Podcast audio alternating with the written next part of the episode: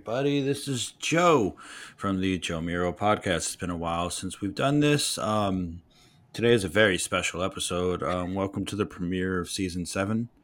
Um, we're here bringing along some more content for you. If you've missed any of the other episodes, it was over on our um, Patreon. So make sure you go subscribe and um, check that out. Um, a lot of good stuff over there. Anyways, as I said, my name is Joe. With me is Michael. Hello. And with Michael and I is Robert. Yep, uh, filling in for Rollins again. Uh, she's sick. Oh my god. Yeah, if you listen to the previous episodes, you'd be able to understand what's going on there. So check out that Patreon. Um, how's everyone doing? Hanging in there. Good. Love to hear it. Uh, life is life is good, dude. Um, our cat seems to be a little less traumatized as every day goes by. Oh, that's good. That's Yeah. good. She, we moved her, we moved some of the things around in our house so that she is almost forced to interact with us. Dang. Uh, I know probably therapists might not recommend that, but our cat uh, mostly sleeps all day on our bed in a corner of the room, and that sounds like depression. So we're trying to do what we can. Um, yeah, and outside that, we're you know, And how does um how does Barbary like that? How does she like socializing? well, I mean, she she's making like a dramatic improvement. She Oh, that's great. Uh, yeah, she, like new people come to our house and she doesn't immediately run away. She seems interested. Like my Mm. mom, it's. It, I mean, out of all the people that visit, the one person who she actually got super close with is the one person who's super allergic. Um, and so we were actually How like, it goes. yeah, we were like, I don't know how to go about this to tell Barbary no, but also yes, but no, because my mom might die, but um, not die. She just, you know. Anyways, that was a great story. I know. Welcome to the Pet Podcast. um, hold on a second. Joey texted us, and now I need to respond to him. so Okay, he's yeah, yeah. interrupting the podcast. Joey, would you? Yeah, I guess so. Uh, do I have sound waves popping up on my end? I don't. Michael said you're good. And Cool. Just want to make sure my audio would be uh, saved whenever we eventually cut this and upload it in two years. Uh, for anyone that's not in this group chat, so everyone, um, what's been happening recently? A little update. Michael has been sending us pictures of. Uh, there's Lego Star Wars stuff going on. It's Darth Maul. Um, I can't tell if he has robotic legs or not. Looks like he might. Uh, battling dual wielding Ahsoka. Um, and then above that is a Lego picture again, and it's Sonic, and he is collecting rings. And I believe one of the original Sonic levels. And there's Eggman in the back right background. He is in his little mobile, and uh, that's that's basically been our conversation. So now everyone's up to date on what we've been texting about. Thank you, Robert. Um, yeah, that, that's, that's it. That'll do it. Joey and I were having a conversation um, about how Eggman, uh, well, how the Sonic set is mostly um, very Cool. impressively faithful to the original vision of the game, um, minus the fact that Sonic looks like a furry and Eggman has a head nipple. Um, Yep, And- that, that's that's what it, that's what it was. I was like, they should have done the little hat thing like they do for Darth Maul. And I showed him, and he was like, ah, yes, I see. Darth Maul has a head anus instead of a head nipple. And I was like, okay. So, an, anyone who's curious about what we're even talking about, um, we'll upload the pictures on the Patreon once again. Yeah, go we check, will. Go check that out, and you can join in on the fun. And That there's is a a super special tier, and we'll add you to the group chat. Yep. So check that out. Um, as far as how I'm doing, um, I am still getting over COVID apparently, and um, talking is hard. Um, it's been a very hard year, but I'm just happy to be recording Jomiro again. Oh yeah, actual update, non Patreon update. Um, we we have another. This episode is being recorded. Uh, very, it's very up to date. This this will be up very soon. Um, but we have another episode that will go up um, after this that is not up to date. It is months old. I, honestly, I forgot about that episode. we recorded it last week. Yeah, last week. I can't wait to see what we talk about to see uh, how up to date it is. I probably, you know, say I have no idea. I have no idea what we're going to say. I've, I've not listened to it yet, so that'll be fun. Um, otherwise, yeah, I'm good. I'm good right now. Just talking is hard, but you know, we'll we'll live. Mm-hmm. We'll get through it. Joey, what is this episode about today? Uh, yeah, I've been doing okay. Thanks for asking. Um, things have been going great. um, at the point at the time of recording this, it's actually um, Mac's birthday tomorrow. He'll be turning six years old. It's Woo! pretty awesome. Happy birthday! I just finished up my first week of the school year. Um, it went well. Excited for things to come, and the weather's getting a little cooler. It's no longer super hot. Today's high is only like 89. So um, we're almost in fall weather. So that's awesome. It's really exciting. And yeah, that's that's how um that's how I've been. Outside of that, we've all been slightly depressed. I, I, have, I have not been. I've actually been pretty happy recently. Well, it sounds like for, for a while now. Sounds like Joey's depression kicked in when I didn't ask him how he's been doing. Yeah, every, everyone got to talk about that, and then Michael didn't want to ask me how I'm doing.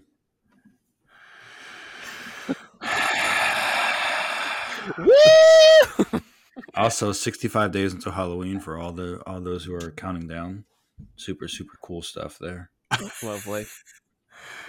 Okay, now are we ready to jump into it? No. Okay. What's up? Okay, now I'm ready. Okay, okay. Robert, are you ready?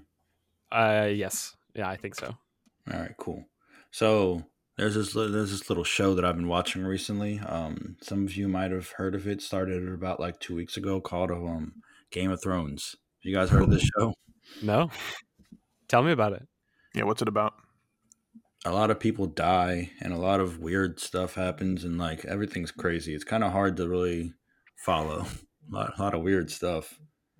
Um, so, like I said, I started a few weeks ago or whatever, or something like that, and Michael and Robert want to talk about the first season. So we're going to talk about the first season of Game of Thrones in here in 2022, or whenever this episode is recorded or unpublished. Also, a, a reason why we want to talk about it is uh, HBO decided to return to Westeros. House of the Dragon is out and about, and there are a uh. lot of similarities and differences. And are we talking about both at the same time? I thought we were going to do one and the other. I was going to touch on that later, but cool. I, I thought that, we were too. well, it's not like it's a two-part episode. We might as well talk about what we're going to talk about here in the beginning, since we have a plan, and it's not just oh, what's your topic? All right, we're also talking about the show House of the Dragon that uh, came out last week. Well, I thought Robert was doing a swimming job, but if you'd like to interrupt him, that's on you. Oh, interrupting is Joe Miro's like tagline. that and forgetting to ask your friends how they're doing. Yeah, that. I missed you guys. Missed I missed you, too, you Robert. too. Robert, I didn't miss Joey. Yeah, of course not. That's why I didn't ask him how he's doing.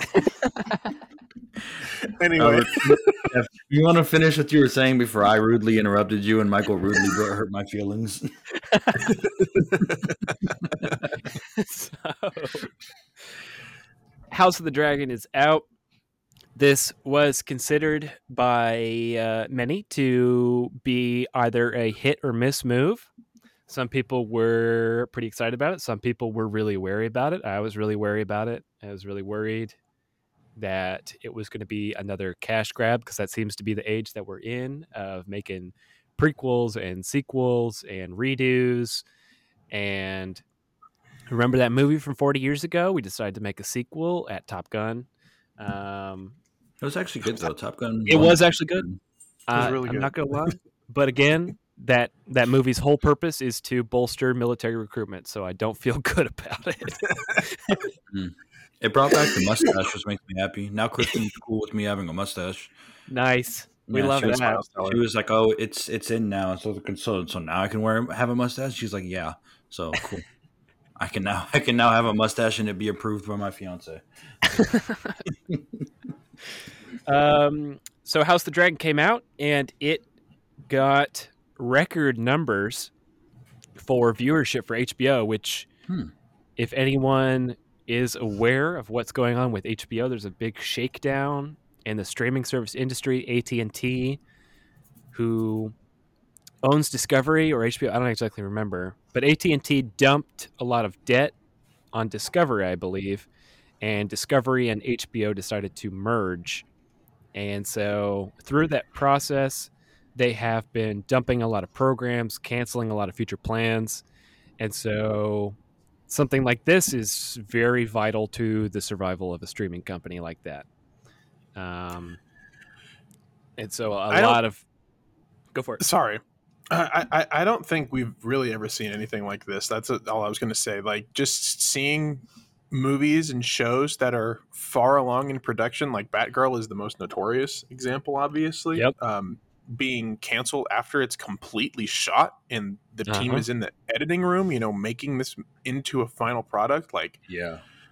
with big names, Ma- Michael Keaton was returning as Batman, and they were like, ah, tax write off. You know, it's just crazy. That's all I was going to say. Oh, it is absolutely crazy. I mean, it just it is.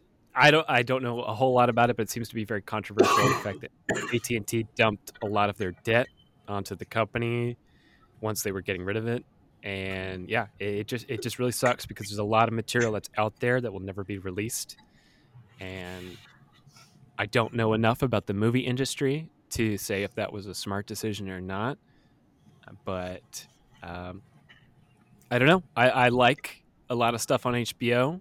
I have never been against Discovery, so I hope that they are able to survive through this. But back to Game of Thrones and House of the Dragon. Joey is watching Game of Thrones for the very first time, Mm-hmm. and I've- so I finished all of season one and the first two episodes of season two. I would love to hear some of your initial thoughts. Go. Okay, so as the as the show was going on, I didn't know when we would talk about this, and I know that I wouldn't remember it, so I just wrote down like bullet points as the show progressed on my phone. Spoilers Uh, for so- Game of Thrones, I guess. Oh yeah, are, are we gonna are we gonna do spoilers? Or we're gonna dance around spoilers. Yeah, we're No, doing we're- spoilers. The show's been out for a very long time. What about Yeah, for House of the Dragon? House of the Dragon, I think we could talk about. We'll make here's a disclaimer: there will be spoilers Okay, for House of the Dragon. It's just the first episode, but Yes. Uh, what did you know about Game of Thrones before watching it? um, the last season's absolutely terrible. Um, wheelchair kid becomes like the king at the end, and a lot of people hated that. Um, there's a lot of incest, and a lot of people die. And there's dragons. That's kind of all I knew about the show. Oh, Jason Momoa's start was this show basically. This show kind of skyrocketed him into be Jason Momoa. Yeah, I think that's everything I knew about the show. Jason Momoa was born in this show. Uh, Um, when when did He the was show when did the show come out? 2017, 16, I believe 2013. 2013? Yeah. Cool. So yeah, I was watching The Walking Dead around this time. That's where I was investing my time into. that's too bad. And yeah, really. It was a fantastic show for like the first like four or five seasons, and then now they're on season like 13 still or something. I Right, let me- apologize. 2011. Oh, okay. Yeah, it Dang. definitely- I know, it right? Oh, but that makes sense because yeah, because it ended in 2019. So, wow, that's crazy. Yeah, so that's all I knew about the show. Oh my god. it's okay, dude. Edda Edda had the same thing where she had like COVID came, and then it, it, she'd be like fine for a week, and then she'd be like sick as a dog for another week, and then it'd be like one day fine, three days sick. It was so weird. It's unbelievable. Like I I've been going back to work. Like I've been I was okay, and then like not yesterday, but the night before, I was just like, I feel like I'm sick. And the like for the next like 18 hours, it was like I just had COVID again. And then it, in in like an hour at the end of it, I, it was gone. like it, it's so Man. weird. um, That sucks. shoot, I was gonna say something about Game of Thrones, but I don't remember. Anyway, go ahead. Con- con- continue, Joey. That that's where I left off. Robert asked what I knew about it, and that's everything that I knew about the show going into it. Oh, and that I guess it's like really good. People really like the show. Yes, it. Uh, from what I remember, it ended up being the most pirated show on the internet ever, and it increased HBO's viewership by a lot. They ended up that was kind of like HBO's baby for a while. That makes sense. It uh I didn't watch it till super late. Like Rollins and I didn't start it until like right before the last episode aired, I think. Um so like we kind of knew everything not knew everything going into it, but like so you're saying you didn't have anything really crazy spoiled for you, Joey? Uh, other than the ending, I guess, and I might even be wrong on that, and Joffrey being the most hated character in television, no, I didn't have really anything spoiled. Okay, so like tell us about the like the first episode. Like how how how did you feel after the first episode because like I'm getting this sense that you like almost finished season 1 and you're like "Ah, this is good but like I don't want to finish it and then you finish the season and now you're two episodes into season 2 and I'm, I'm guessing So- that you like it more now. I, I liked it going into it. The thing is, I was watching it while on vacation, um, and I was feeling sick for a few days. So I had nothing to do while everyone else was out doing stuff. So I decided I'm going to start Game of Thrones because I've been talking about it. And then I watched it some more throughout vacation. It's one of those things where like you're doing it and you're into it, and it's a in the moment type of thing. And then I left, and then I got back to kind of like the real world again, and I got back to like being back home, having to take care of the dogs playing video games. I got back to all that type of stuff, and I kind of put that on the back burner. Um, and then with House of Dragon coming out, I decided to jump back into it. Um, so after the first episode, I watched it, and unfortunately, in my bullet points, I didn't put a separation between the episodes. I just kind of put thought after thought as it started going. Um, and I watched it and I liked it. I was like, this, I see where the hype is from. This is really interesting. On vacation, I was talking to Kristen's brother about it because he's seen the entire thing. So yeah, after the first episode, big fan. I, I, I enjoyed it a lot. Bro, there's a big spider on my wall right now. Now you're presented with two options, three options, four options. Okay, you can either you can kill it right now, you can capture it and securely put it outside, thus saving its life. You can ignore it and let it continue to live its life, or you can just burn the entire place down. You could try and bargain with it. That's true. They- Yeah. I don't Like- think they'll talk to you. Well, Excuse me, think sir. Can you You please know, leave you- my home?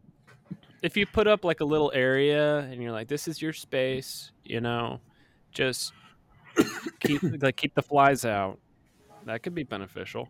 Sir, rent We- is due in three days. Well, that might be how it pays rent. You know, Eh, like five flies a week. That's pretty sufficient. I've got uh we've got like unironically three spiders on our door outside with webs Uh-uh. that have been there for more than a month and I love them. They they've helped a, a lot. I see all sorts of flies and gnats and things in their webs. I am also sick of trying to capture spiders and throw them out because it has been so many of them. Um, so unfortunately, I think I'm gonna have to kill this spider. Also, I don't know what kind of spider it is, and it's kind of freaking me out. So No, uh, talk about t- Joey. Talk about Game of Thrones. I'm gonna be right back. I'm gonna kill the spider. Yeah, Joey, I have a question for you. Yep. So, what what was like the hook in the first episode for you? What what got you? Um, the first point that I have down in my point is all the dogs are good dogs. So the season the season started, and there was this pack of wolves, and they found some wolf puppies, and they gave the dogs to the children. And I was like, these wolves are going to grow up to be large animals, and it's probably going to be fun. And that was probably my hook right there. um, I don't know. I didn't really have a real hook. My only hook is that everyone says that the show is great, and I started watching it, and I was like, "This is a good show. It's interesting." Um, the they showed the Lannisters, and I was like, "Oh, these people suck. I can't wait to see how bad things happen to them." So I think that was, that's something that made me keep watching. Um, and I think that was about it. I don't think there was anything in episode one, unless I'm misremembering something that that was super interesting to me that caught my eye. Um, the White Walkers were cool. I think an immediate, yeah. Kristen was going to watch it with me, but she got three minutes in and saw the saw the frozen heads um, and the, or the frozen bodies, and she got scared and she noped out.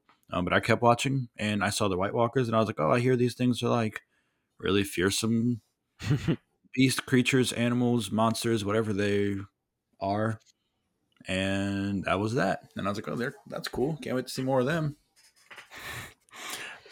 So I, I remember when I first watched it, like I I loved like the fantasy setting and just how dense it was and I don't know, like tonally sound. Like it was just like unwavering the the feeling it, it the way it makes you feel through the whole episode. But I was really hooked.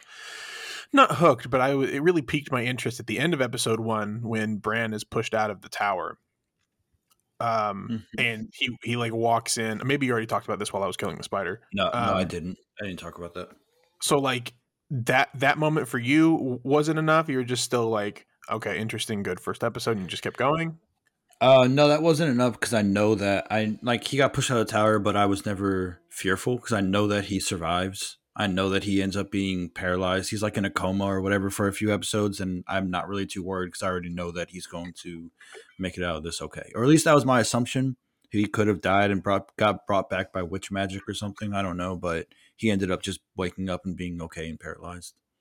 I totally thought he was dead the first time I watched it. I mean, if I didn't have that, um, if I guess spoiled, if I didn't have that, um, that past knowledge that he was going to be okay, I mean, I could see it too. That was a really high fall. No kid at the age of like nine or ten or however old he is should should probably survive that. Yeah, those dang Lannisters, man. Mm-hmm. Joey, I, you've got such a journey ahead of you. I can't. Yeah, I'm, I'm sure I do. It's just like I I just can't believe the show exists for so many reasons, good and bad. um so I think the the uh, really the only other thing that I really wanted to get your thoughts on is uh, again spoilers um Ned in general. All right. So in the beginning of the show I was kind of semi on the fence, a little a little not. Like Ned just seemed like a character. He was like the king of the time and like he seemed like a good family man. As the show went on, I was like, "Oh, uh, Ned is a great family man." Um I also have in my notes, uh, why is he called Ned when his name is Eddard? That's something that they said his name for the first time. They said Eddard, and I was like, that's not Ned. so like I was really confused why they decided to go with the name Ned when they could have called him like I don't know N or something. To, I don't know. is, fair, is is Eddard like a common name that's commonly shortened or shortened to Ned that I just don't know about? Like um, Chuck and Charles, how they're like not similar but they're shortened, or like Robert and Bill. Robert and Bob. Bob, yeah. Well, William, it's William and Bill. That's what it is. William and Bill. Michael and Charlie. Like who calls yeah. Michael so, Charlie? No one. I don't know. Like I'm just confused why they decided to go with Ned. Is that a thing that I just don't know about? His, his name is Eddard, like E D D A R D. Um, and I would say yes. It's like a Chuck Charles, Bill William kind of thing. Okay, I've I've never heard of the name Eddard. Um, so I was just confused by that. I mean, I haven't heard of half of the names in this show. Let's be um, real. But Ned, Ned's Ned ended up being like a good character. Um, spoilers, spoilers, spoilers, spoilers. talking about spoilers. Um, him dying was a complete shock to me. Yeah, that, that really caught me off guard. Was not expecting it because the whole talk, um, Mr. Monkman was like, "Just turn yourself in, and they'll send you to the to the to the wall, and you'll be okay." And he was like, "For my family," and he was like, "I I confess to these traitorisms that I did not do, but I'll do it just to save my family." And they were like, "Off with his head."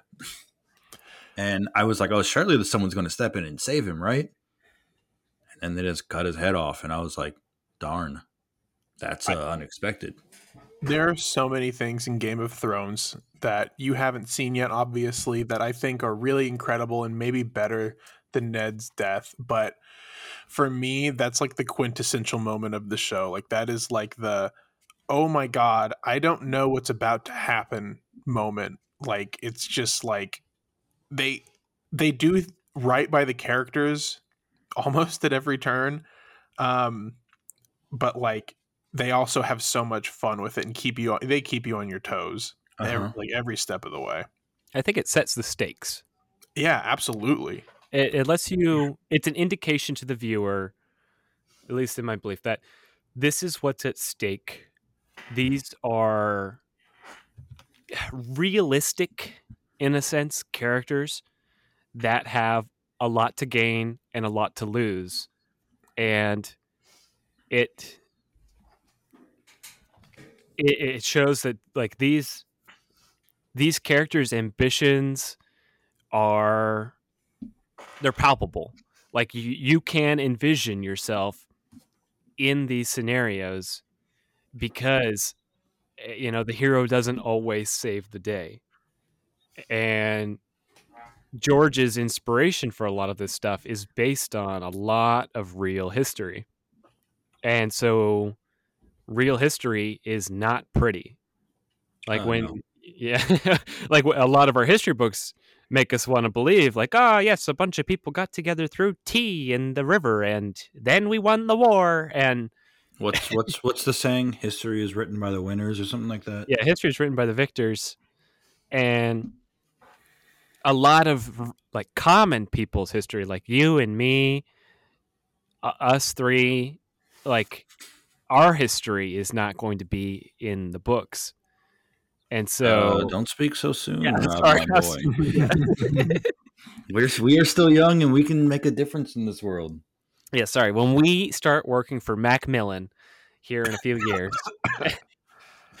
uh, and so you know, history is written with a lot of bias, and, and George, I think, goes to extreme depths to really show the, the, the dark underbelly of a lot of history. Like uh, wars are glorified and feasts and dinners. You know, like medieval history is so fantasized, but like it, it does the opposite of like what people expect fantasy to be. People expect a lot of the fantasy genre to be like this, like like gallant and chivalrous and magical and heroic.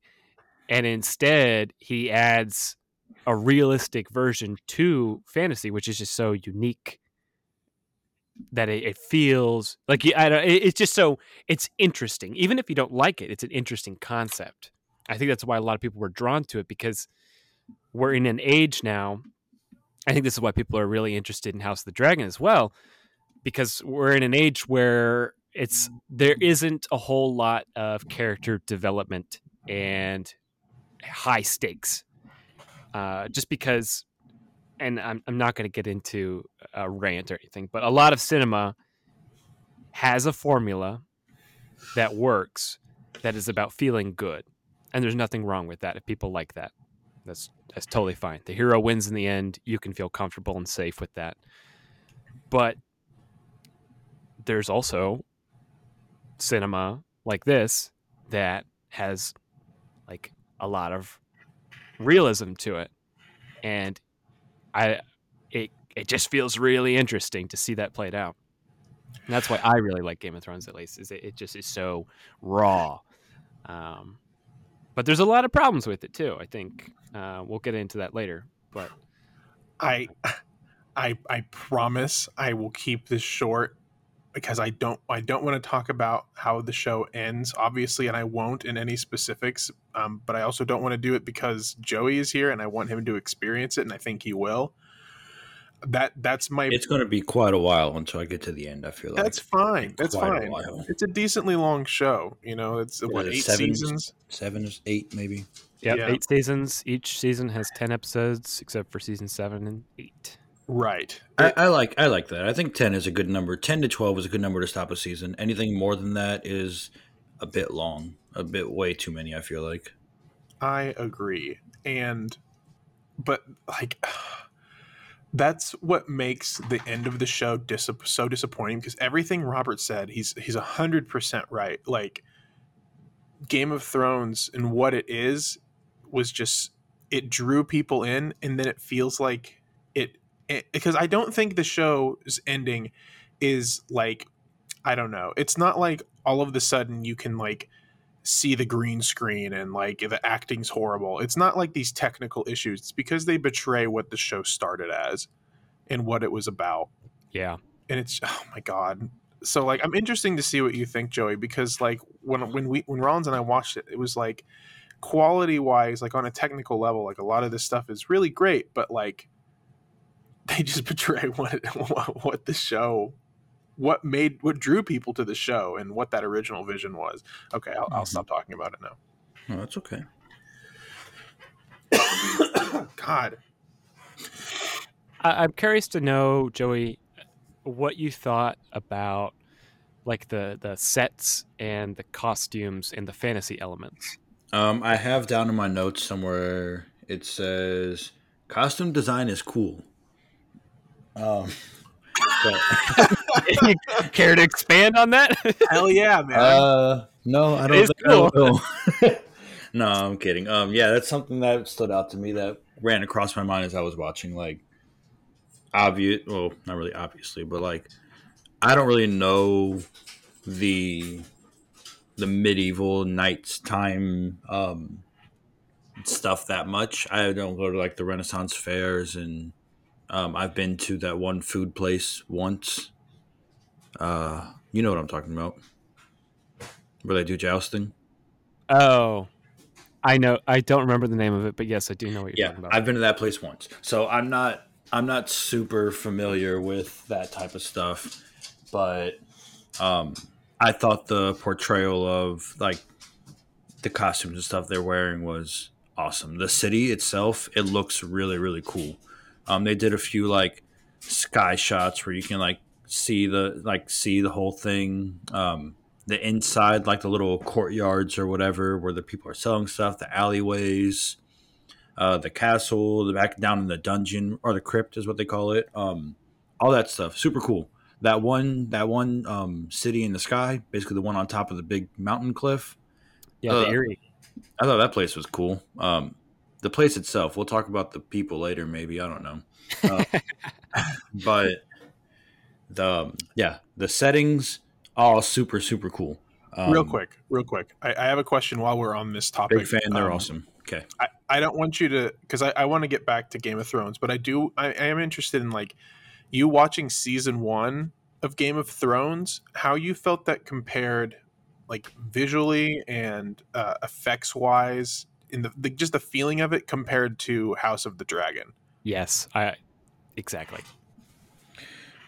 Um, I don't know. So, I think there's obvious. I don't want to use obvious again. I think there's. It's because it's not obvious. I think there's a good like. Um. I think you can see the technological advancements from season one to House of Dragons episode one. Um, that type of stuff looks really cool. I I think they're doing a good job at showing that this is like 2000 or something years beforehand. Um, in House of the Dragon, they have like a jousting tournament, and like the first or second ep- episode of Game of Thrones, they also have a jousting tournament. And the comparison between those, like in House of the Dragon, it's a lot smaller. The there's not that many people there. Um, it's if I remember correctly, it's not as high up either. Um, just kind of like the architecture of the sta- of the stadium or the place that they're doing the jousting at. Um, whereas in Game of Thrones, I feel like there's a lot more people. There. There's a lot more publicized in a way. Like it just it just shows that there's like the advancement between like 2,000 years ago. Uh, King's Landing is that what it's called? Yep. Yeah, and King's Landing in Game of Thrones.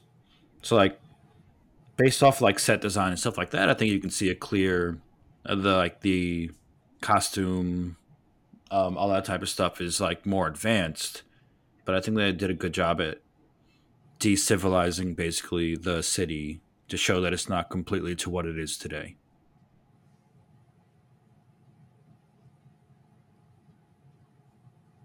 Dead air. Yeah, no. I, I, I spoke for like four minutes. What do you want? We'll let that one sink in with you, audience. it's your one of your guys' It's time to say something. No, I, I, I think I think you said it up pretty well, and I, I agree with those takes. Um, so yeah, um, I I recently read the books, both the one for House of the Dragon and the books for Song of Ice and Fire, which is ga- what Game of Thrones is based off of. I didn't know House of the Dragon was a book. So I it, knew Game of, the other game, like Game of Thrones. I knew that those came from books and stuff, but I didn't know that House of Dragon did. Yeah, so it's written a, a little bit differently. A Song of Ice and Fire is written in the form of viewpoints, so we get a lot of character development because a lot of characters are thinking and acting. Like you'll have a chapter uh, about Tyrion, and then it will switch within that same chapter to someone who is maybe in that same room or in a completely different part of the country, and that works really well for all of these different switches in the books. There's two books. It's really mostly one, but there's two books for House of the Dragon, and they are written as reflective histories. So imagine if uh, uh, some historian wrote down their thoughts about what had happened in the past. That's kind of how the the perspectives are written, and it's interesting because in House of the Dragon, there's three well, two main perspectives that are presented, and then a third perspective as well, and then fourth if you have the actual historian. So it's kind of it's a historian giving his perspective on these other people's perspective of the events and making inferences and showing where stories conflict. And so there is it's kind of like uh, you have the shell of the turtle, and the story creators get to decide what the turtle looks like. Everyone knows the shell, everyone knows what's inside the turtle, and everyone knows what a turtle does. But you know, it could be Bowser or it could be uh, one of those little uh, like snap like flat turtles that lay in the bottom of a pond or something. I know that's a that's a wonderful analogy. I don't know why. I picked that because I, I showed you guys the Ron Perlman as Bowser thing, and that's been on my head so much recently. That image will also be on Patreon. yes. But yeah, I think uh, the set the sets and costumes do a great job of show don't tell. Just like setting the stage for what the story is, the backgrounds of some of these people, and like how old it is. Like you say, like it it's it's in the past, and so they have to show that things have advanced or have things have changed between that gap, and they don't have to be fully respectful to Game of Thrones because it's different directors and different writers and it's a different crew, but if they want to tie in and get that fan base, they still have to do some work, uh, and I think they pull it off pretty well. Joey, um, why don't you go ahead and read, continue reading through your notes, um, and then maybe we could move more On- into like, on what Game, Game of of Thrones or Thrones. House of the Dragon? Okay. And then we can kind of talk more about House of the Dragon because we haven't talked much about like actually what's happening in that show. Um, some more notes I have is that all the Lannisters except for Tyrion sucks. Um, but especially Joffrey, the Queen, and Jaime. That was the second note that I wrote down. So very early in the show, um, I came across that. Um, I like Hodar. Hodor is just a big, strong guy who just says his name over and over. Um, I don't know if he has that many that much screen time. He doesn't seem to have a lot of screen time, but I, I enjoy him. Um, his, his name is Hodor. That's what I said. It's not. It's not Hodar. It's Hodor. Oh well, Hodor. Yeah, Hodor. Um, I like Jon and Arya. Um, I also like Sam. Yes. Um, I already touched on Ned. um, Lady Stark's sister and her son are a menace to society. Um, that's those. That's the the queen lady who's in the castle on top of the giant cliff or whatever. I hate Oh, them. They they make me uneasy to look at. Um, they're disturbing. I don't like them at all. Um, Littlefinger is a slimy man who is a walking backstab. Um, I like Daenerys. She seems like a good, caring queen. Oh, that's my notes there. I really like Daenerys. Um, some of my, I have it down later on, but I'll talk about it now. Some of my favorite scenes that have happened throughout season one are the scenes that revolve around um, um, Daenerys and Khal Drogo. That whole encampment, that whole culture, all of that stuff have been some of my favorite parts of the first season. I, I think that's so interesting because most people are like that, but I was never really drawn to that storyline for some reason. I just think it's fascinating that this, this really kickstarted uh, Jason Momoa's career because I, I never Yeah. cared much, I guess. That that's why I said that so much. I, I just really like the parts with that whole Targaryen. Is that the name of the tribe, or is that a different Mhm. tribe? That's them. Wait, okay. oh, no, they're the D- Dothraki. Is that is that right? Yeah. Oh yes, the Dothraki. Mm-hmm. Um, you're right. Okay, sorry. Targaryens are something else. There's a lot of things going on. in Game of Daenerys is a Targaryen, Oh, okay. So and yeah, she's she's with the Dothraki. yeah, that makes Right. sense. There's a lot of things going on. Um, Yeah, there's a lot of moving kind of hard, kind of hard to keep track of. Um, but yeah, that the whole, the whole like barbaric culture, and her just being such a misfit, but slowly fi- figuring out how to like work her way into things and like coexist and become a part of the whole quote unquote family. I yeah, I enjoy I enjoy those segments a lot. Um, her brother sucks. When her brother died, that made, that made me happy with the golden crown or whatever they called it. Yeah, Great death. Yeah, that that made me happy. I think that also it, again sets the stakes of like bad people are also going to have consequences. You can't just be evil because evil is thwarted in the Mhm. world. Like you know, we we don't have Hitler running around unchecked because people do recognize terrible evil. And in medieval times, you know, if you get too cocky and you get too disrespectful, someone is eventually gonna kill you. Yeah. Um the whole dragon things, um I have it at the end of my notes, but season 1 ended with the three dragons. I was like, awesome. That's exciting. Super cool. Love it. Yeah. Um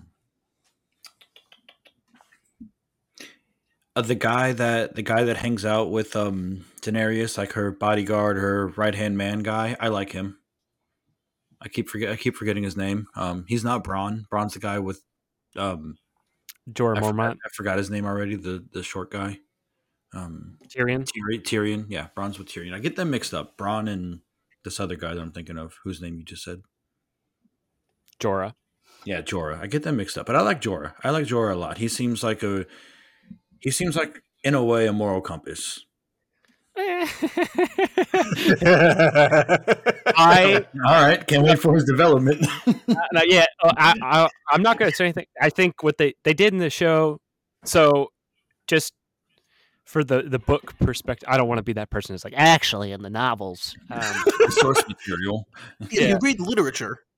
Uh, this is one decision that I'm glad that they made is aging up all the characters because in the books it is so uncomfortable. Oh, re- are they a lot younger? I'm assuming. God, everyone. So everyone in the show is uh, of an age to consent, and then or eventually ages to an age where you can consent. In the books, they are child brides, they are sex slaves, they are victims of pedophilia. It is Um, it is much more gruesome. It is with, bad. with with Joffrey and Cesaria or Sarzara, whatever her name is. They're they're they're really young, Little Caesars.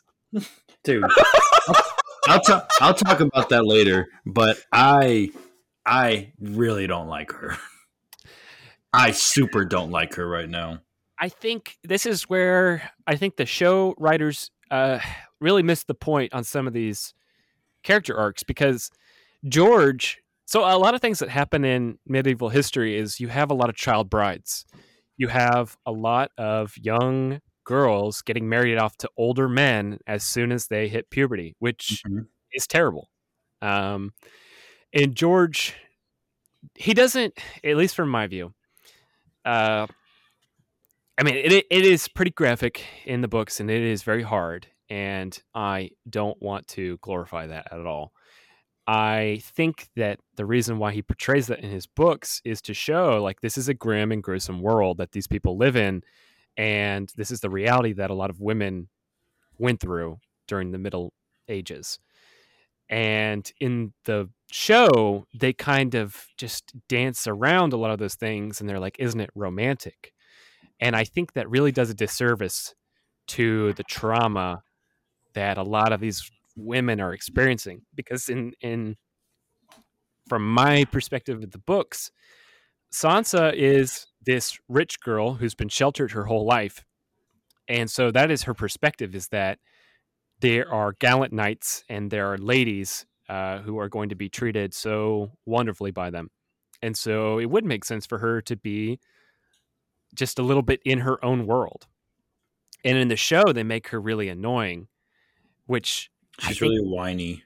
And I just don't think that's that's totally fair to her character because she goes through the fucking gauntlet of trauma. Now, um, at the point of me writing that, that was early on when like when Joffrey like stumbled into the woods or whatever and saw Arya and the the butcher's son or whatever like practicing with swords, and he became really he became like douchey, and then Arya like disarmed him, and he cried, and she was like, "Why would you do that?" Yeah. like that was early on in that part of the show and then like they came about it at court and she was like i didn't see what happened and just lied and i was Mhm. like oh i really don't like her um but then later on in the show i think where i'm at right now um ned has been beheaded and joffrey was like i want you to i want to show you something and showed her the ned's head. Yeah. and like I, I can see it now. Like she's like i hate joffrey. I'm forced to be with him. She tried to push him off of that bridge but got stopped by the hound. Um and right now i can see i guess the character development of her like not being a whiny whiny little girl um and being more like trying to make a change in a way she's like i need to take action because i hate this life Yeah. and I feel like I, I- might like her moving on a little more, but at the time of me writing that note, did not like her. Really? Oh no, I, I don't mean t- I don't hold that against anybody for not liking her in the show because she's she's depicted as a really unlikable person.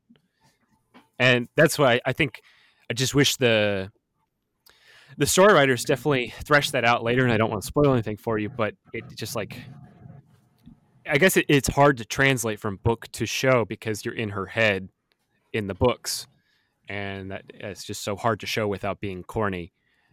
But yeah, she just you know she just keeps waiting to be rescued and and uh, it, it just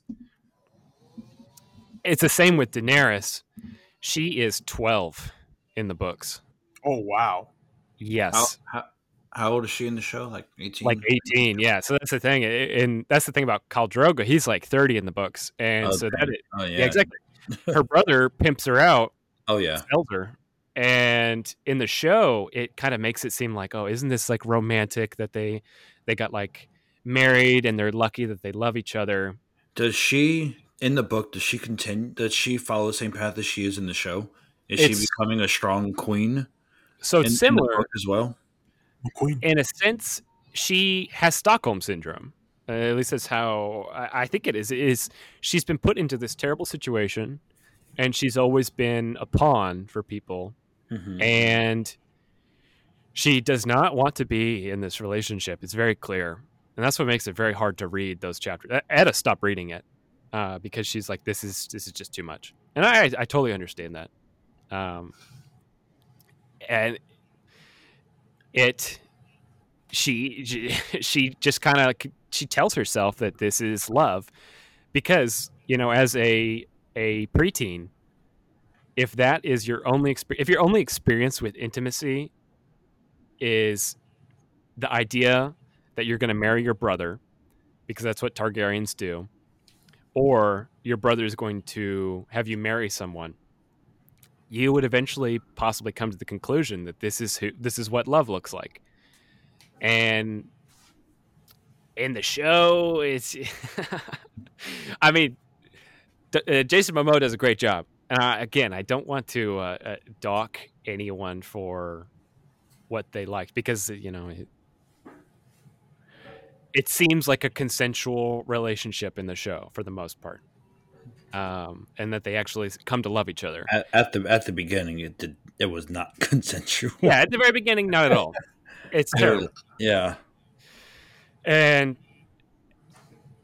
in the book she she definitely comes to find this like she she starts to learn more about herself because she starts to garner the respect of other people. And she starts to see that like power that the, the dynamics of power are so fluid in this book and that's what makes it so interesting is like her brother has all of this power over her because he has always been so cruel and when she starts to like learn more about the Dothraki and accept their culture and make connections with people and learn more about herself, she starts to realize that like power is essentially a construct.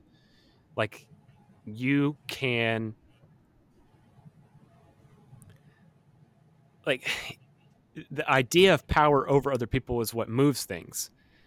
And as Viserys starts to reject this culture, she starts to find herself having power over him, and then she can finally discover who she is and uh, become a queen, have her own ambitions, and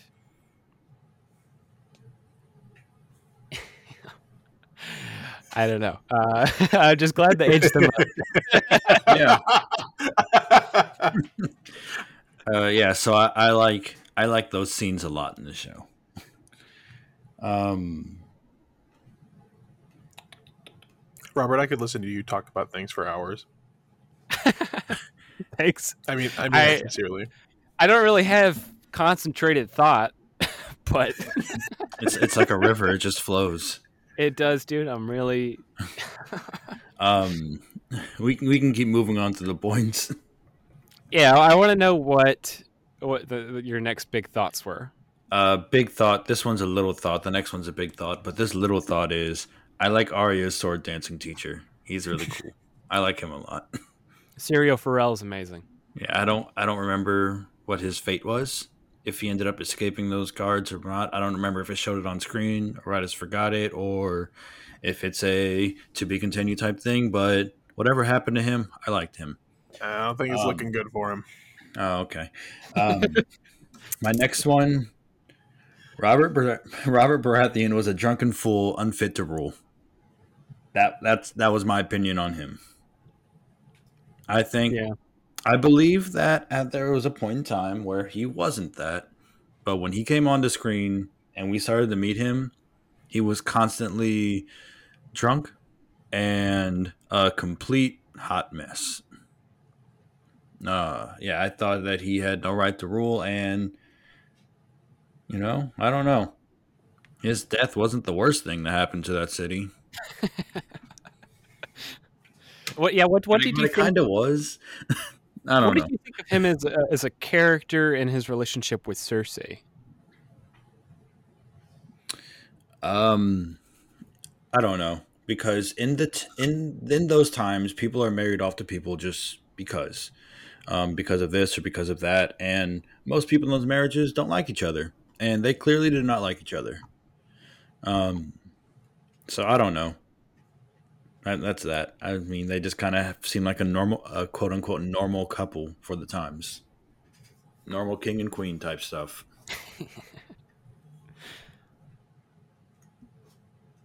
yeah, but um, he's he's seen, he was a fine character. Um, he got he got his point across. He did he did his things. Um, yeah, he died because he was fat and lazy and drunk.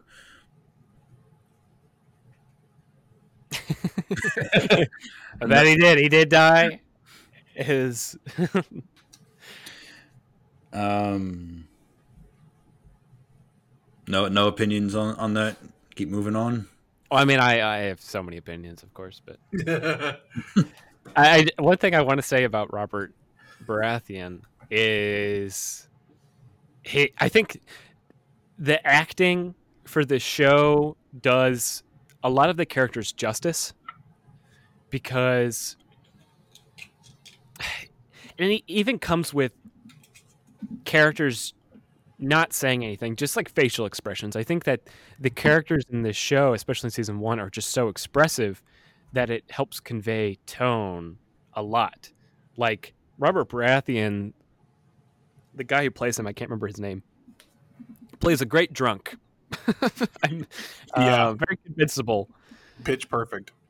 Yeah, and that is the one thing that is pushed a lot in the books is that Robert is a great warrior, but a terrible king. At, at the time or in his past? In his past. Okay, I can see that. I can see him being a, f- a former great warrior. Yeah, I think they they touch on it a few times in the show, and that past has so much impact on the the trajectory of the show. His whole rebellion, the Targaryens being dethroned, the Mad King, uh, even it, little things with the Greyjoy rebellion and Theon being introduced and as a ward of Ned Stark and whatnot. It just adds. It, it, I think it's just such good storytelling. There, it just sprinkles uh, here and there, and if he wants to dive more into something, he can. If he doesn't want to, readers are still interested in what's going on. And the show does a good job at that by allowing the the actors to really embody these characters by, you know, like Jaime is a total asshole. He is a mm-hmm. he's a cocky, arrogant asshole and because he's hot shit, he's a great swordsman. And Robert Baratheon is like, I'm the king. You know, I get to do what I want. I get to lay back. I need someone to do this stuff for me and it's just portrayed so well. And in the books, him being a warrior is kind of like his clout. You know, he won the war, but him single-handedly killing Rhaegar Targaryen on the Trident is such a pivotal. That's like, I don't know. It, you know, it's like your number one gamer moment. So, it's something that hangs with him many years down the line. Yeah. And he's I, very open handed. Yeah. Sorry, go ahead. I, I was just I could see that. His, like, his character, I could see definitely him being living in his past, basically. Um, yeah, absolutely. The entire the entire cause of his death was because he went hunting and the boar killed him because he was a lazy drunkard and not the warrior he once was. I'm sure he's gone hunted plenty of times in his life, and he's probably taken down many a beast. Absolutely. Uh, that's what's so interesting. Also, also doesn't help that it was an inside job. yeah. he, he, he he got um he got set up. Is, is what I'll say. Yeah, and that's a thing that's so common in history. Both things. You have a king, or uh, you have a guy who rises to power through conquest, and they become one of two rulers. They become a ruler who is so obsessed with conciliating everything and uh, consolidating power. I don't even know if that was a word. Concil- conciliation is the it word. Could be, it could be a word. We'll make it a Joe Miro dictionary word. so, watch out, Merriam-Webster. Yeah. Um, or then you have rulers that they they just love the the thrill of battle they were so motivated at the start and just being king is just such a it's just such a bore to them. Like uh, Henry VIII, a little bit. His father won the throne, and he is there to enjoy the spoils. And many kings have gone through hunting accidents. I believe, uh, man, Red Rufus is his name. He's the second son of William the Conqueror, or the first son of William the Conqueror. William the Conqueror's younger son, they went hunting together, and the older brother got an arrow through the eye, and everyone was like, "Yep, it was, it was an accident," and they just moved on from it. But it, it's just like so evident that this guy was just killed off. Mhm. We have a lot of stuff like that. It's just like accidents happen. There, there's a there's a thing in uh, German history. It's called the the Great Latrine Accident, and it is exactly what it sounds like. A bunch of nobles were gathered together to figure out this land dispute between these two lords, and uh, I can't remember if he's a king or a duke. Whoever was the overlord at the time got a bunch of people together, and no joke, there were so many people on this platform that the wood broke and they all fell into this giant cauldron of shit. Like oh it was, god. yeah, it's terrible. It, 60 people drowned and died in it. So it, it created a power vacuum. And the overlord at the time was only safe because he was sitting on a stable, solid rock platform. And so everyone's like, well, okay, most likely this was like some sort of conspiracy to get rid of these people. Like that sort of stuff happens all the time. You see these accidents Mhm. that happen. And it, it it just leads the way for someone else to step into power. And that's Joffrey in this situation. You have a mad king. Mm. And you hated Joffrey. Everyone else hated Joffrey. I, What? still hate him. I'm not done with it. yeah, I want to know what, what your thoughts were about the Lannisters. Um, all of them seem bad. I've only met five of them so far.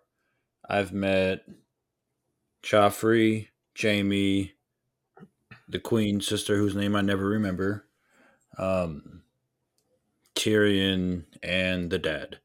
So those are the only um, Lannisters I've met, and I hate the first three. Uh, I don't I don't love Tyrion, but he seems like comic relief at the bare minimum right now. Um, seeing him on screen, I don't ever, I'm not ever like, oh, here goes this guy, or they're going to be, they're going to do something messed up, or I can't wait to see this person get hurt. Um, when he's on screen, I know that there's like a forty to thirty percent chance that I'm, I'm going to chuckle. He's going to say something that's going to like it's going to be a serious moment and he's just going to disregard disregard it and just like throw some type of joke out there because that's his entire personality is making jokes out of situations um and he hasn't really done okay he's done a lot but he hasn't done a lot for me to say i really like this character um he just became the the first hand to joffrey and I feel like he's going to put Joffrey in his place a little. At least I hope so. Um, he just got rid of the Knights Guard, the Night Guard's like captain, and replaced him with Bronn. Um, so I'm excited to see how this is going to play out and what's going to happen there. Um, I don't know how I feel about the dad. He hasn't really, other than being a Lannister, he hasn't really given me much reason to dislike him. He just seems like a stern military force type person right now. Tywin? Is that the dad's name? Yes. Then yes. You are in for so much. Yeah. I'm sure. The Um, The I don't expect a for dull moment when a Lannister's on screen. Something's going to happen. Is always always my thought. I- like they're they're the heartbeat of this show for me. Like I I think they're so interesting in their fi- family dynamics and how they all get along and absolutely do not get along and interact. Like Mhm. even through the quote unquote bad seasons, I just I just love watching them, and I, I can't wait for you to see how they all evolve, Um, and they do. Right now, personally, Joe, I am incredibly disappointed that Jaime is still alive. I understand why the Starks are keeping him alive right now as type of a prisoner like esque, but if it was me, his head would already be off, and I don't know, maybe sent to Jeffrey, Joffrey. Um, I would I would have killed Jaime immediately. He is right now a prisoner, and I understand why they're doing that, but I would have him dead. because he's going to escape or he's going to get out somehow, and it's going to be a mess for everyone involved. so just that is thoughts. yeah, that's a nod to the the code of chivalry back then. chivalry's dead, Robert. I know. Sorry. Rest in peace. But yeah, that would happen a lot back then. You'd have the peasants and whatnot who did all the fighting and dying, and then you'd have the lords who would do some of the fighting, mostly commanding, and then they'd be captured. And then, if you were lucky enough to capture someone important, you could get a lot of coin out of it, or you could do hostage exchanges. which is which is their their thing right now. They're trying to get the sisters back, but one sister's missing. Yeah, it's very interesting how the show shows the, the compare and contrast between the Starks and the Lannisters, like their how they view this this system of chivalry and honor. When you have the Starks who are so, it, it's all about loyalty. It mm-hmm. everything goes back to loyalty and honor, and the Lannisters are all about opportunism opportunism and uh, advancement. Like they're and they both have their own systems their own codes of what's right and what's wrong and there's some overlap. But it is like you're right every time there's a lannister on screen you know something's going on because there's always some sort of planning. And whenever there's a stark on screen you always want to kind of root for them because they seem like the good guys. You know they're doing they're doing the honorable thing but the show and the books do such a great job of making that so gray. It's not just these people bound by these systems. They also are people with their own motivations and f- like flaws. like they they mess up so many times. Yeah, I the I, I said earlier the only other thing I wanted to ask. I, I thought of another thing. I want to know because I don't think you've talked about him at all. At least not while I was paying attention or here because I ran to the bathroom real quick. Jon Snow. Um, n- well, I was thinking about that, but I'm I'm my, I'm more interested to hear about my favorite character. Um, what do you think of uh Theon Greyjoy? oh, he's your favorite character? Probably. Oh, okay. Um, throughout the first season, I had barely any thought on him. He is just a kid who was given to the Starks or whatever as a child, grew up amongst them. Um, he he existed. Um, now that I'm in season two, now that I'm in season two, he's starting to get more of a spotlight role. They just got off of the ship, and he just went to go meet his dad. Um, he flirted and hit on his sister before knowing that was his sister.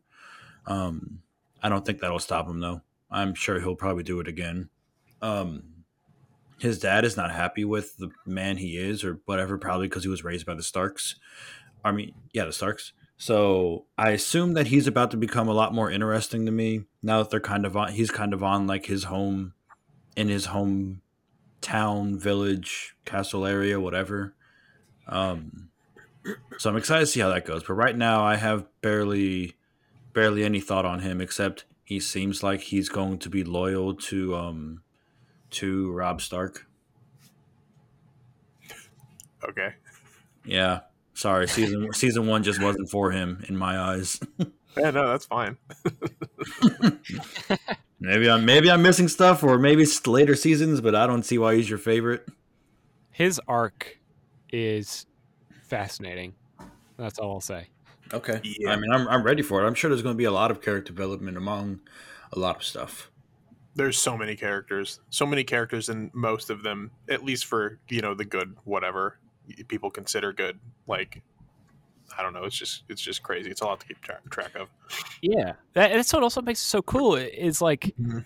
you can, in a lot of stories, there is one main good guy and maybe a sidekick, and you are expected to like about ninety to ninety-five percent of their character, and whatever you don't like, you can like in the sidekick, or maybe you can like five percent of the villain or whatever.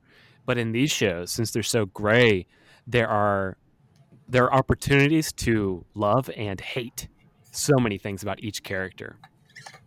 Like it, it just, you know, you can you can love Ned Stark's honor and but also hate how much he is is stuck to that honor system, and you can hate Tywin for being such a dick of a dad, but then love how it, like it, you can respect his tactics. Um, yeah, Theon makes such an interesting character, just for what what happens.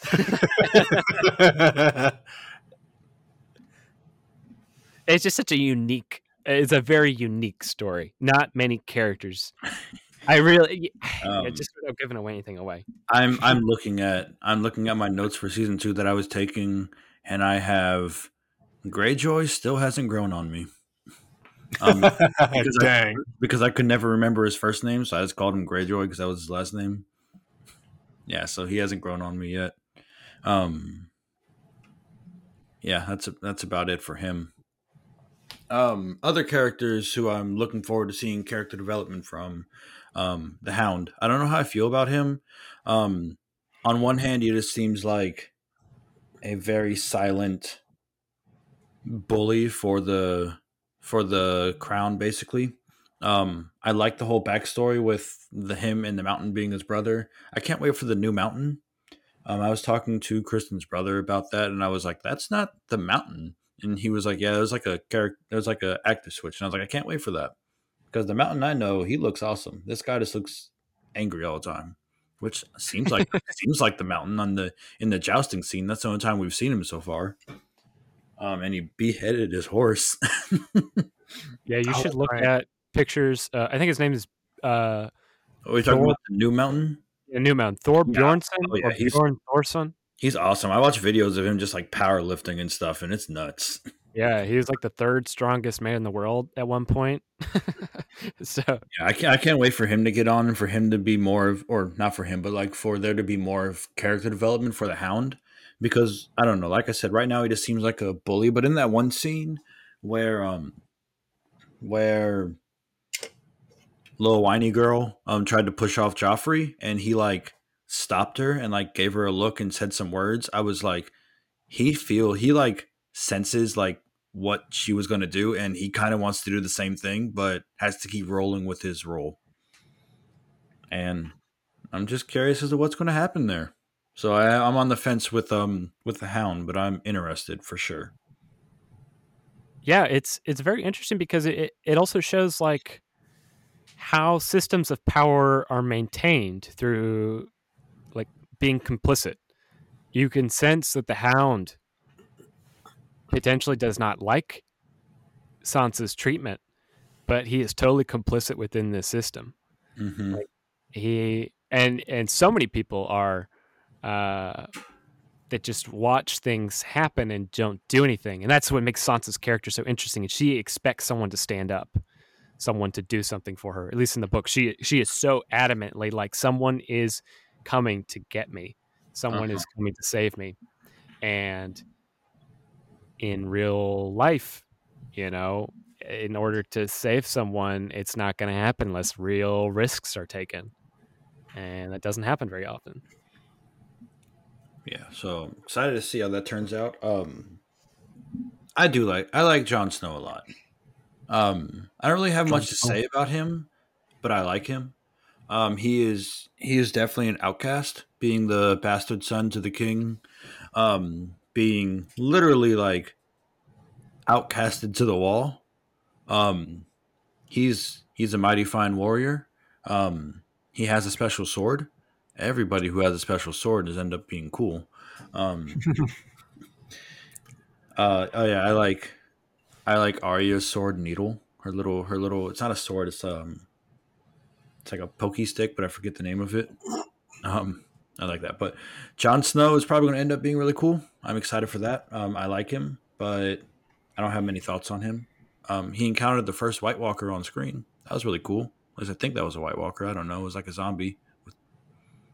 Um, that was neat. Uh, I think that's all the main main characters. I don't. I think. or maybe I'm missing a few. I don't know. I mean, we don't have to go down the entire list. There's Yeah. there's quite a few main inside characters. On on my points, I have old man as being fake old. Um, I'm really interested to see what that's all about because that seemed a little weird. You know who I'm talking about? Yeah, Grand Maester Pycelle. Is that his name with the big white beard? Oh, Yep. Yeah, like he was being fake old. He like stretched and did some squats and like did a whole bunch of bone cracking, and then he was walking normal. And then he, before he went out the door, he went back to being fake old. So that's that's uh, I wonder what that's about. See, yeah, it- great, great depiction of show don't tell. He doesn't like go up to someone and say, "I've been faking being old for all these years, and I'm sick of it." It, it. You know, it just shows this guy who he is a grand maester. He's sworn to celibacy, but he's with a prostitute, and he's very he's flexible and he's popping his joints and whatnot. And you can see this is what some you you, get the you understand that he is he's playing a role to for some reason in this system like everyone is and uh, again that's it just does a great job of just like world building the are these little parts um, characters act certain ways because of their status and their position and a lot of shows would take the other route of just saying Remember when your father made me the heir to the throne and then you took it from me? That's why I'm angry. And you know, instead you have lady sends her husband to go hunting, dies in a hunting accident. Now there's a succession crisis. It's very intricate. Mm-hmm. Um, for my season two notes, move forward a little. Um, who's the crazy redheaded chick? That's something I have written down because she seems wild. She seems like an, she seems like she's about to wreck a whole lot of stuff. She drank poison and wasn't affected. What's that about? like some guy pretty, some guy like tried to like poison her and she like stared him in the eyes and drank the poison. That's wild. Yeah. What's she? What's Uh, she Mel- about? Talking about the Sun Lord or whatever. Yeah, Melisande, Melisandre. I don't remember if there's an R or not, but and the the god, the Lord of Light. Yeah, Lord of Light. That's what it is. Man, dude, that is. Uh, that that's one part of the fantasy elements that get taken out of the show, because in the books her powers are a little bit more uh, elaborated on. Mm, that makes sense. but it, yeah, it, it's the show. I think the show does a good job of making like if they would have done some of the the book fantasy stuff, it would have seemed kind of corny. Like dragons is is a is a step already, and uh, they probably have mentioned wildfire. You'll see it eventually. That's another step, and White Walkers another step. Uh-huh. And how far can you get before people who don't care about fantasy aren't interested anymore? Yeah. Um, I have down that I'm starting to like Robb Stark. Um, he's he's Yay, being Robb. he's being really cool. Um, he's leading this whole army and stuff to get to get vengeance on or vengeance for his father. Like I said earlier, he has restraint and he hasn't killed Jaime yet. So I like his whole character development. Um, I still like Arya. Um, Gen- Gendry seems like he's a good dude. Can't wait to see. Can't wait to see him put on his bull helmet. They've been they've been talking about that for a really long time. Um, Daenerys needs to get the ball rolling because all of her people are dying. Um, she needs to do something.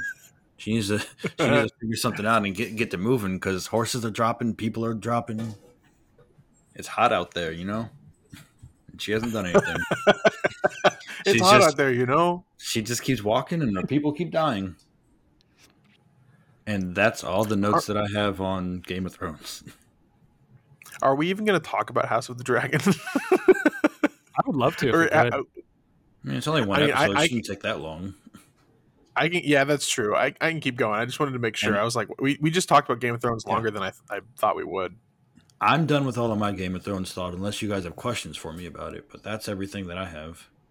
Let's go ahead and talk about House of the Dragon then. Um, it, it you're. I mean, it is only an episode, so what did what did all of we what did each of you guys think? Because like this is I, I've kind of got like I don't know. I'm, I'm trying not to get too excited, but I thought it was a really strong start, a really, really strong start. And I watched it a second time with Caleb recently. Um, and the second episode airs tomorrow, for the record. Um, we so we Mhm. won't we won't have thoughts on that. I wa- I watched it once. Um, I liked it. I liked it a lot. I'm definitely going to watch it again tomorrow.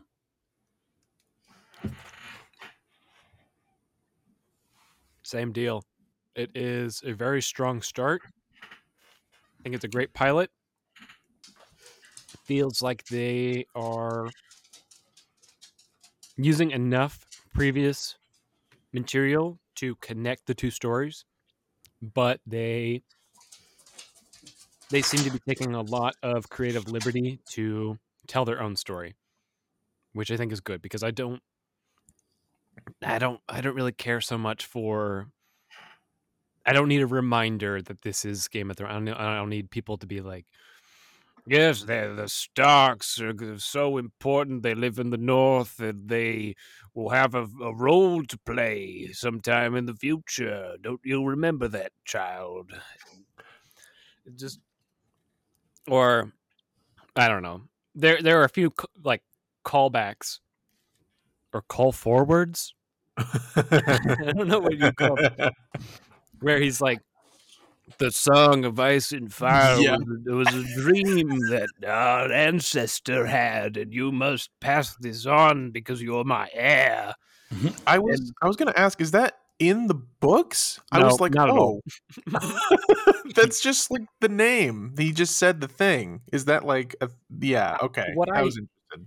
what i think it is is basically hbo probably had some things that they needed this show to do to make sure that people who aren't really invested in like they just watch the show they don't care about the books they don't care about the lore or anything like that and that's totally fine um to make to like really hammer home that this is the same franchise that these are connected Mhm. and so Right. if you like game of thrones you're gonna like this show um I, and it, it it maybe felt like they that the directors wanted to have something where they're like this is an im- like we're improving on george's story. Uh this is our thing. Like and george is very involved with this but um i don't know it's kind of like uh the show the original series for game of thrones spoils some things that are to happen in the books yet to come. And that's kind of like a little bit of like ooh like we've got something you don't have and here it is.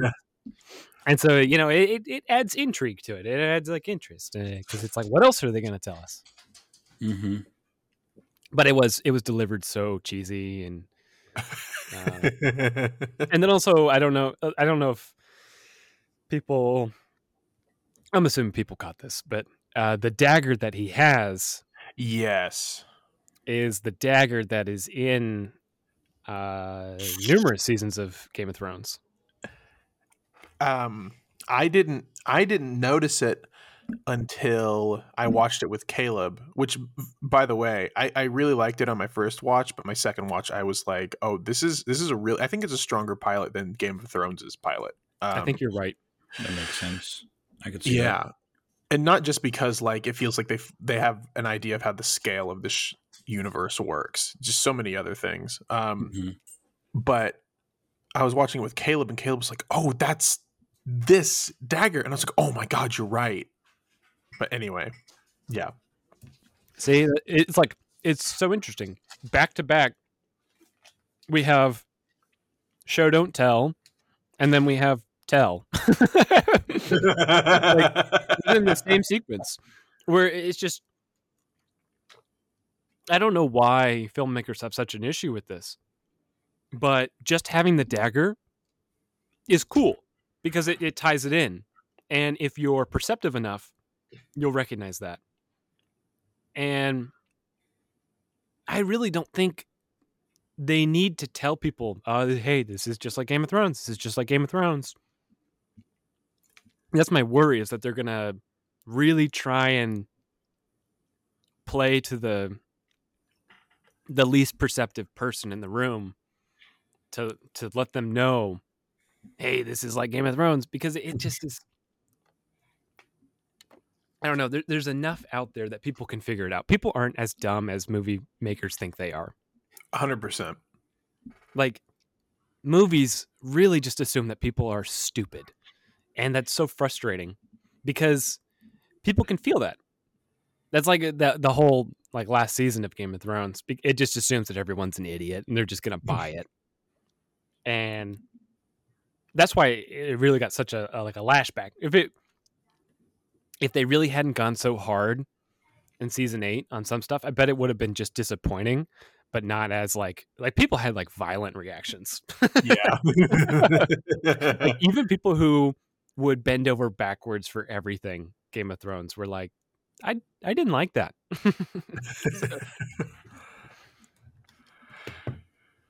but yeah. Um Joey, do you do you have more thoughts outside wanted- of it was good? what did you think like since you just saw season 1 of Game of Thrones, the Yeah. compare and contrast between the first So- episode? First episode so far, I think this one's better. Um, uh, I don't really remember the first episode so much um, of Game of Thrones as much, but House of the Dragon, I think, started off with a bigger bang. Um, uh, the Black Watch's raid of the city for all the criminals, killing everyone and literally disarming people. Um, that was wild. That was a that was a wild start to the start to the it wasn't really the start to the show. It was like in the middle, but I thought that was crazy. Um, um, I hate the King's brother. The King's brother is a terrible person. I have it in here three times that he sucks. Um, so on, so on three different on three different occasions, I think he's a terrible person. Um, that childbirth scene was really uneasy. I had to fast forward through it because I did not want to watch it. Uh, that made It's me super un- hard. made me super uncomfortable to watch. Um, really, really strong choice by the by the king though to do that to follow through with that. Um, it ended up not working either way. Um, oh yeah, I don't like the way the dragon looks. I think it looks weird. Has a really long Dang. snake-like neck. Um, Dang. it just seems it just seems odd. Uh, so yeah, those are my thoughts on the show. Those are my rapid fire thoughts on the show. I think it was a stronger start than the Game of Thrones season one or episode one, but then again, that was forever ago since I last saw it.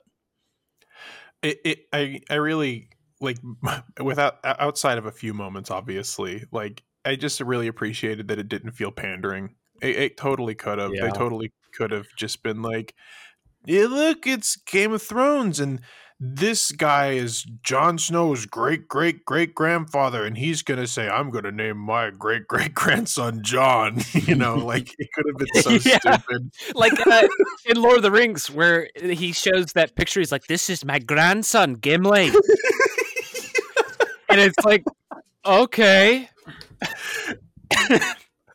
like i just i that was my biggest takeaway on my first watch is like it it just really felt like we were just plopped back into this world and they respected that you know you know what you're getting into. Um my i i don't think it's my biggest complaint but i just can't get over um mac or koa shaking in the background Uh, that's that's both. they're both being insane right now because I think Kristen's showering, so now they have to come up here and bother me. I'm It really kidding, ruins my suspension Oh, of yeah. disbelief. Sorry. Uh, I don't care. It's fine. I'm just messing around. Um, I just can't unsee. Like it's like Daemon is not Daemon. He's Matt Smith. interesting. He's just he's just a big actor. Matt is he's, just too big. And I'm not even like a Doctor Who fan, but like I know that dude's face.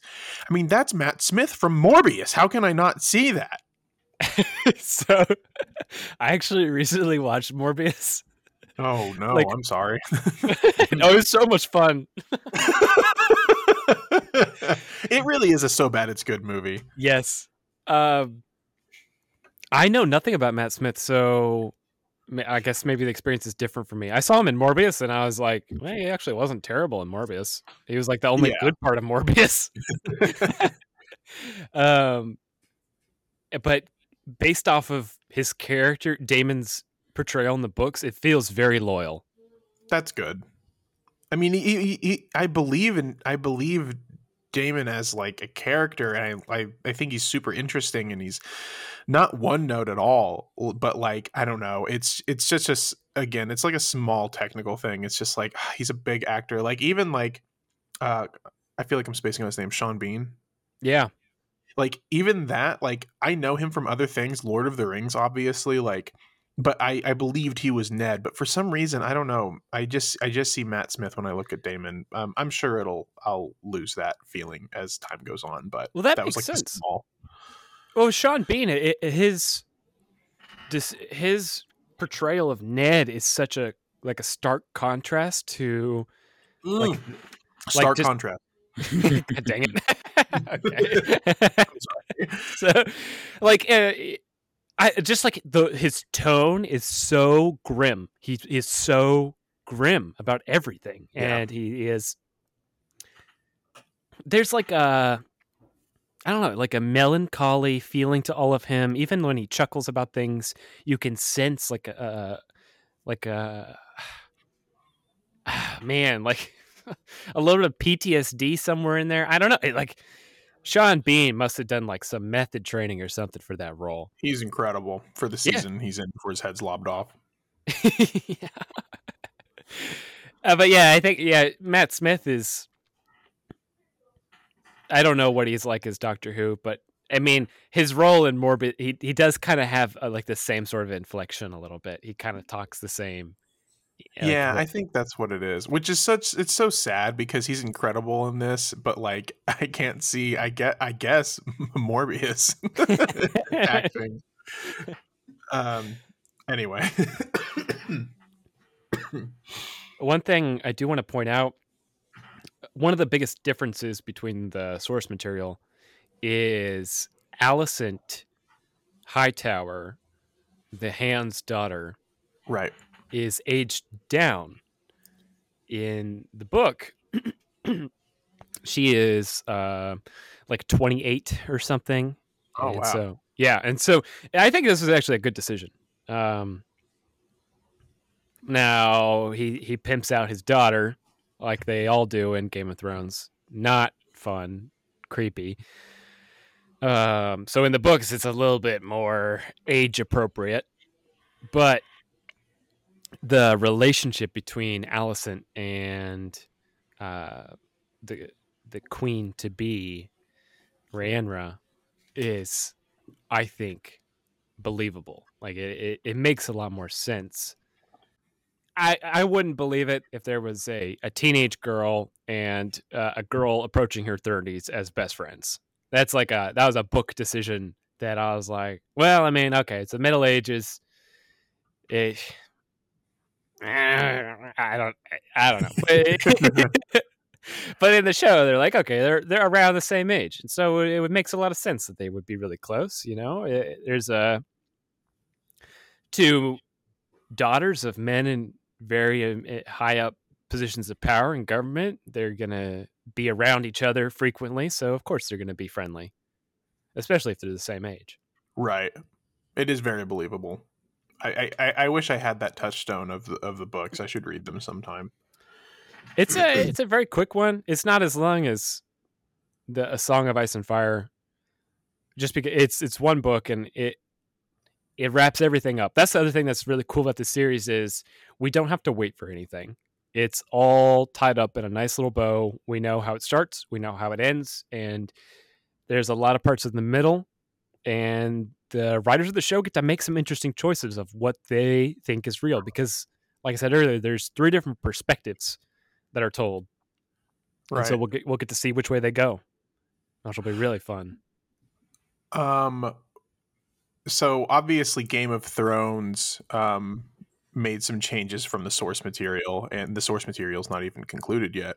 Um, do you see major changes in House of the Dragon coming, or It is so close. It is like it is such a loyal adaptation. Like I I really don't know. I, I think what makes this so loyal is because the, the the book is written in a way that it is just a guy telling how things unfolded. It's chronological. It's like this happened, this happened, this happened, this happened. And so it's very hard to get that wrong in a show. The show gets to determine the drama, um, which is awesome because if the drama in a book like uh, a Song of Ice and Fire is interpersonal, you have a character's thoughts, feelings, and emotions. And you have to depict those in so many specific ways, in so many eh, conflicting ways to get it as an accurate portrayal on TV that some people are going to be upset no matter how accurate you think you are. When you have something that's literally just like this event happened, this event happened, people think this is how this event happened, this is how someone else thinks this event happened. The show just gets to show that thing.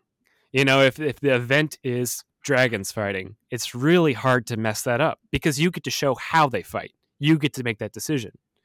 So it's kind of like a little bit like D and D in a way. Like the the book is the the dungeon master laying out the story, and the writers get to be the players of like how is that story told, which is so cool.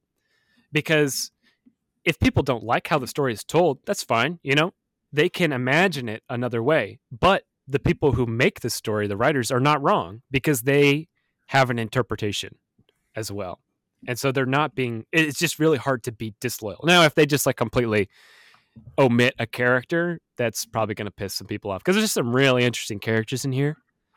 Um, like in Game of Thrones, they combine some characters or they just completely remove some characters. And that, I, it makes sense from a budget standpoint, but from a story standpoint, it, it alters the story a lot. In this, if they, as long as they keep all the characters, it's going to be a wild ride. it's going to be. Oh my god! It's going to be so much fun. Like this is going to be more dramatic than Game of Thrones. Oh my god, Robert, stop! Yes, dude. I I am so excited about this. I, I there is so much material, and I'm so it's already been renewed for a second season, which is awesome. I saw that, and uh, I think hype. 10 million people tuned in to episode one, which is the most people that's ever tuned into uh, HBO premiere, I think. Good lord! And so I know there's just a lot riding on this. They started off with a high budget, so like you know, um, if you watch Game of Thrones, you can see how their budget increases. Mm-hmm. Right. Uh, oh, for it, sure. It, very visible. This starts off high budget, and so it will just be, which gives me hope that they will be able to like really dive into those side story sort of things because if it stays high budget and it just gets bigger they'll be able to explore there's just so much. It's just there's so much in this story and there is not a single good person. Yeah like, game of thrones love it. Yeah. Like you know you can root for some of the starks and you can feel good about it and yeah, they'll make mistakes here and there, and you'll be like, ah, shit, Catelyn, why'd you do that?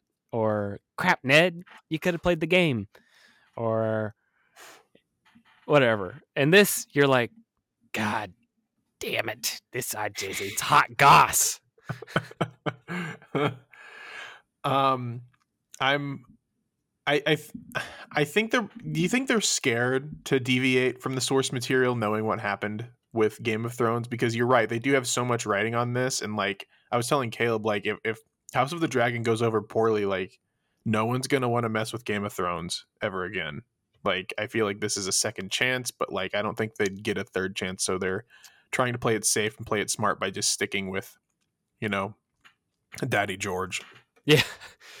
I I think you're right. Like they I think they have to I don't know if play it safe what is the i mean play it safe in a way that they stick to the source material i think yes uh, i think they will be taking some risks because we're in a i think we're in an age of franchises now everything's a franchise like uh, everything Marvel, Star Wars, uh, eh, Jurassic Park. Jurassic Park.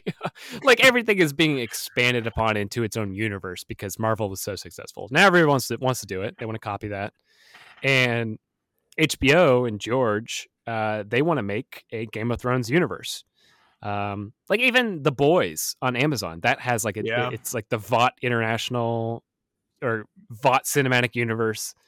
Um, so and they they already have like five other shows planned or in the works for uh just material from Game of Thrones because it was so successful.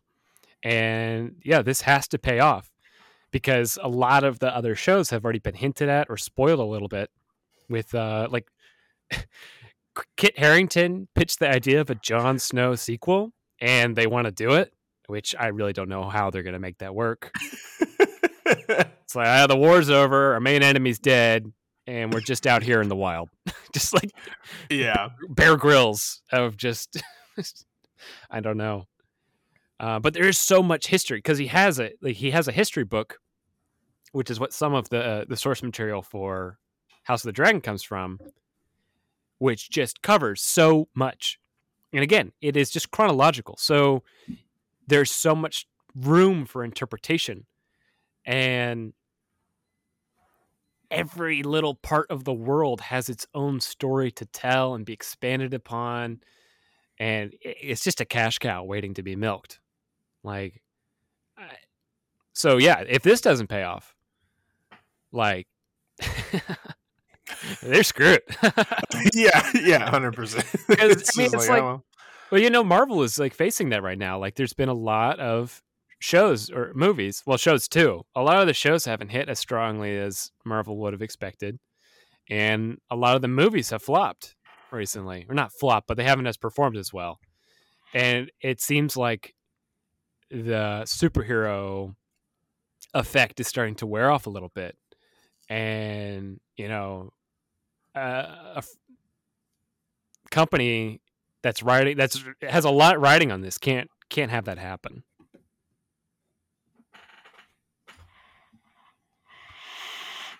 I am excited though. I, I've, I'm more excited maybe now than ever about the Game of Thrones universe and like what's going on over there. Um, I, I just I really think House of the Dragon was just such a strong start, and I'm not saying HBO that I'm gonna watch the five other spin-off shows and animated shorts that you're gonna put out for this, but I I'm like I I we watched that episode on Sunday and I was like, "Oh my god, I actually can't wait to watch the next one." Like I can't wait to see where this is going to go. Uh, so props to them, I guess, for putting something strong together. Um, I I do think we have to kind of wrap up because Joey's got to get going soon. Um, so if you guys have any other final thoughts, I, I kind of already gave mine about Game of Thrones and House of the Dragon. great world building good good job george good job Yay! I like the show a lot. I can't wait for the next one. I like Rhaenyra a lot. Those Dope. are my thoughts on House of Dragon. I'm just I, I'm glad they plopped us back into this world. It's like oh, I missed this. I missed when it was the really good stuff, and it feels like we kind of get to do that again. So, absolutely all right, Joey, do you want to wrap us up then? You can get going. if nobody has anything else to say, it's fabulous discussion about a an eleven year old show. Sorry, world, that I am so late to getting to it, but I mean, whatever. We're here. Um. Anyways, this has been maybe the first Jomiro of 2023, maybe the last Jomiro of 2022. It's an episode. Shut up! It's fine. Anyways, this has been Joe Miro. Joe Miro. Joe Miro. Joe Miro. Joe Miro. okay, so Robert said in the chat that House of the Dragon will wi- I- maybe I missed it. Uh, will feature the the first on-screen butthole. Um, I I don't So- remember that happening. All right, so whenever whenever they're in the brothel, whenever they're in the brothel, there are two people who are going at it, and I don't know if this was intended or not, but you can just straight up see someone's butthole, and I Wow. I, don't know it. I I can't personally say that I have ever seen a butthole on screen before, and I don't know if that is allowed uh, through rating standards. I really don't know where they stand on that. So well, it happened. So yeah, so it might have just 20 million people saw it. Not much they can do now, or however many people. All right. Well, good fun fact to wrap up the show. Tomiro. This has been Joe Miro. Jimmy